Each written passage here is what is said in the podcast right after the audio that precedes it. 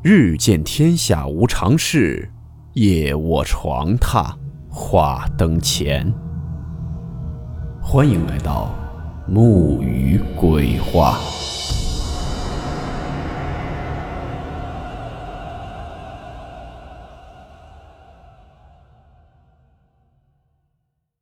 今天这个故事名字叫做《镜子》。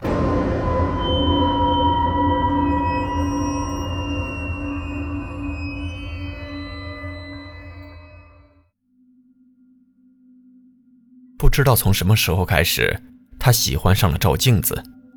他依稀记得，他以前并不喜欢照镜子，甚至很厌恶。是什么改变了他这么多？他也着实想不起来了。他刚刚经历过命悬一线的灾难，从自家六楼的阳台上摔落，重重地砸在地上，血飞溅得很远。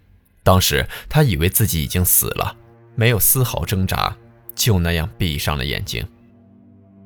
可是医生还是把他从死神手里抢了回来。他没有死，他还活着。他记得，当他醒来的时候，头痛欲裂，头上包裹着厚重的绷带，带着猩红，周围是消毒水的味道。第一眼的阳光也刺眼的让他睁不开眼睛，耳朵一阵强烈的轰鸣，像极细的琴弦被人忽然拨动一般，尖锐刺耳。他晃了好久的神。终于清醒了，只是他想不起一些东西。他究竟想不起什么呢？他自己也记不起来了。医生说他需要静养，于是他搬进了单人间。医生告诉他，安心静养就行了，别去想其他多余的事儿。他也不乐意去想。每当他觉得有些记忆碎片即将拼凑起来的时候，脑袋就会像被撕裂般疼痛不已。尽管如此，他还是上瘾了，反反复复地享受脑袋里的那种疼痛。这就是为什么他突然喜欢照镜子的原因。只有看着镜子里的自己，他才会隐隐约约地感觉得到一些细微的记忆。医生也说，或许这有助于他的恢复。于是他经常拿着镜子发呆，有时候经过医院的水池，他也会忍不住探头往水里看看自己的倒影。他就这样靠着照镜子，慢慢的恢复了一些记忆。他记得他有一个可爱的女儿，今年应该有十八岁了。他和他女儿的关系很好，女儿也十分孝顺。在外人看来，他们父女不像父女，反而更像情侣，亲密无间。他还有一个妻子，妻子也长得很漂亮，家里的关系一向都很融洽。他的妻子也很喜欢照镜子，毕竟爱美是女人的天性。他可从来不照镜子，只是因为他不习惯看到另一个自己。他和女儿真的很亲昵，曾经还引起了邻居家的流言蜚语。当然，他并不当回事儿。他的妻子也很会打扮，每天花着一个小时化着美美的妆，和女儿一起走到街头，反而像一对姐妹。只是岁月不会饶恕任何人，妻子的脸也开始出现抹不平的皱纹。越是这样，妻子化妆的时间便越来越长了。他记得一次，他们决定去海南旅行，九点半的飞机，他们在六点就早早起来收拾东西了。等到八点钟的时候，因为从家到机场要半个小时，女儿就催着妻子快点出门。妻子正在房间里化着妆呢。房门也被锁着。他出现在他和他女儿面前的时候，永远是那副化了妆美美的样子。他和女儿都在背后调侃过妻子。他们在房门前等了又等，催了又催，直到九点半的飞机已经从他们头顶飞过，妻子也没有出来。是的，他的妆还没有化完。好像因为这件事，女儿还赌气在门外骂了他妈妈丑八怪。他认为那只是女儿赌气说的气话罢了，他的妻子应该不会那么在意吧。不过那天他的妻子一整天都没从房间里出来。他再次见到自己的妻子的时候，妻子依旧是那副美丽的样子，只是他发现了妻子的头发里透着一股银白。他明白了妻子那天不出门的原因。之后的日子里，家里的关系还是一样的融洽，只是妻子喜欢上了网购。刚开始的时候，只是一星期一两件快递，到后来一发不可收拾，每天都有快递员在楼下喊着他的名字。那些大大小小的纸箱里装满了期待，也装满了女儿对母亲的仇恨。妻子网购了各种各样名贵的化妆品，各种各样的牌子，连他都没见过。他着实佩服妻子对化妆这方面的认知。他是个好男人。任由妻子胡闹。刚开始的时候，妻子的开销总是用着他自己的工资。后来，他发现家里柜子里的钱总是莫名其妙的不见了，他开始有些心慌了。他查找到妻子一个月来在化妆品上的开销竟然多达五位数。尽管他和他妻子是双职工，但是这笔开销对他们来说真心不小。他试图说服妻子。然而，每回妻子只是自顾自地对着镜子，仔仔细细地化着妆，丝毫听不见他说的话。而女儿和母亲的矛盾也越来越深了。女儿总喜欢在餐桌上对妻子冷嘲热讽，妻子的个性还是很温柔的，她从不还嘴。吃完饭，她又回房间补妆了。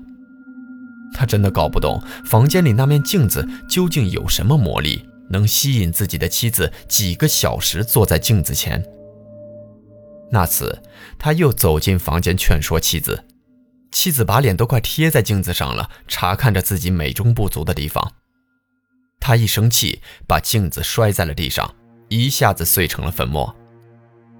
他的妻子愣住了，只是不说话。第二天，妻子网购了一箱子的镜子，摆满了整个房间。从此，妻子再也没让他进来房间。妻子对镜子的痴迷简直到了疯狂的程度。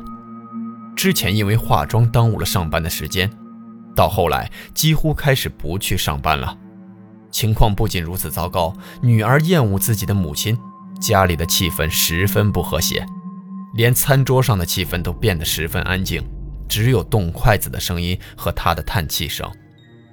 他看着妻子日益惨白的脸，心里十分担忧。他那脸早已不如从前了，但他依旧抹上厚厚的粉做掩盖，简直像是沾满了面粉的一张脸。他记得自己的妻子以前很漂亮的，细细的眉毛，好看的大眼睛，薄薄的嘴唇，一直都是自己心目中的女神。女儿跟他说：“让他们离婚吧。”他看着自己的妻子，还是很淑女地收拾着桌边的碗筷，他不忍心，毕竟他只是爱美了一点，这也算正常吧。他的妻子开口向他借钱，因为他已经没有经济来源可以去购买昂贵的化妆品了。他把工资卡交给了他的妻子，女儿赌气离家出走了。他出去找女儿，可是，一整天都没有消息。对了，我的女儿呢？他坐在病床上，回忆到了这里就中断了。他实在想不起来接下来发生了什么。他照了照镜子，镜中的自己脸色惨白，一丝血色都没有。他愣住了，因为镜子里并不是他自己，而是他妻子的脸。他缓了缓神，镜子里又变成了自己的模样。医生进来，他还是那样子拿着镜子。医生笑着问他：“你为什么那么喜欢照镜子啊？跟女人一个样。”他看了看医生，又回头去照镜子，说：“医生，你觉得我美吗？”医生愣住了，静静地看着眼前这个男子，他的手不由自主地去摆弄自己的脸，像个仔细查看自己妆容的女子。他自己也才发现，自己竟然像极了自己的妻子。他的妻子已经死了，自从女儿消失不见后，他觉得家已经不再是家了。他开始流连于外面的花天酒地，醉生梦死。他的妻子还会流泪，他觉得自己不够美丽，才留不住自己的老公。工资卡都被刷光了，他开始变卖家里的东西。女儿不在了，他就把女儿房间里的东西卖了出去。他把钱全部用去买化妆品了，而且每回都会在外头做很昂贵的美容。他觉得这个家就要散了。那天，他的妻子在阳台专心地浇着花，他看着妻子的背影，依旧是那么美，只是妻子的脸，他已经见不到曾经的素颜了，只有一层夸张到感觉可以用手扒下来的粉。他就这样静悄悄地走进妻子，从背后抱紧她。只是那么一瞬间，他很想把妻子从阳台上推落下去。可是他犹豫了，因为他知道，即使妻子死了，自己的家也不会发生什么变化，自己的女儿也找不回来。他的妻子甜蜜地问他：“你说这双鞋子什么颜色好看些呢？”他的神情变了，他了解了他的妻子对于女儿的消失一点内疚都没有，对于这个家，他也没有任何的担忧。而自己为什么要傻乎乎的独自担心呢？他冷笑着，狠狠地将妻子推下了楼。他还记得那个时候，妻子一点防备也没有，重重地摔在了冰冷的水泥地上。远远看去，妻子的脸惨白，不像是一个人，更像是一个木偶。这个家就这样散了，他笑着，自己的脚也跨过了阳台。又一声的巨响。躺在病床上的他还活着，自己的妻子却死了，女儿也依旧不见踪影。他不由自主地拿起身旁的唇膏，放在自己的嘴唇上，认真地涂抹起来。一旁的医生都看呆了，走过去关心地问：“你这是怎么了？”男人愣了一下，才发现自己手中不知什么时候多了一支唇膏，而且已经把自己的嘴唇涂得血红。他的妻子最喜欢血红色的唇膏了。每当他看到镜子的时候，总会不自觉地咧开嘴笑。他情不自禁地端详着镜子几个小时，直到有人喊他，他才会清醒过来。他总觉得妻子就在他的体内。因为据说有人发现他们跳楼的时候，地上只有自己一个人。妻子去了哪里了呢？他觉得自己的妻子死了，可为什么找不到尸体？警察也百思不得其解。现在他开始怀疑他的妻子藏在了自己的体内，要不然他不会莫名其妙地喜欢上照镜子。有一天早上。他醒过来，第一件事情便是拿起身旁的镜子，开心地端详着自己的容貌。检查的医生走进房间，他丝毫没有注意到。医生看着病床上的人，慌张地质问：“你是谁？我的病人呢？”床上的女人微微一笑，一心一意地照着镜子。